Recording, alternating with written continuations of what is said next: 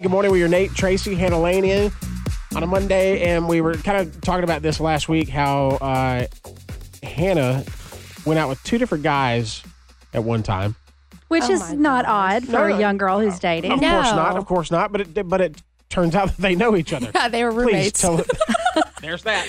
oh, y'all. Okay, so college Hannah, I did everything for the plot. Like, Wait a second. You just graduated, didn't you? yeah, two months ago. Okay. But like sophomore, I was in a sorority, so like sophomore, freshman, um, college Hannah probably wasn't the best person, but.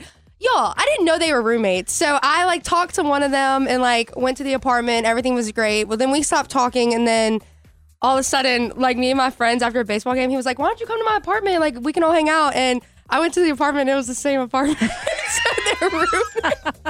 And I remember sitting there and being like, "Oh gosh." And so I walked in, and the other dudes on the couch, and I was like, "This is awkward."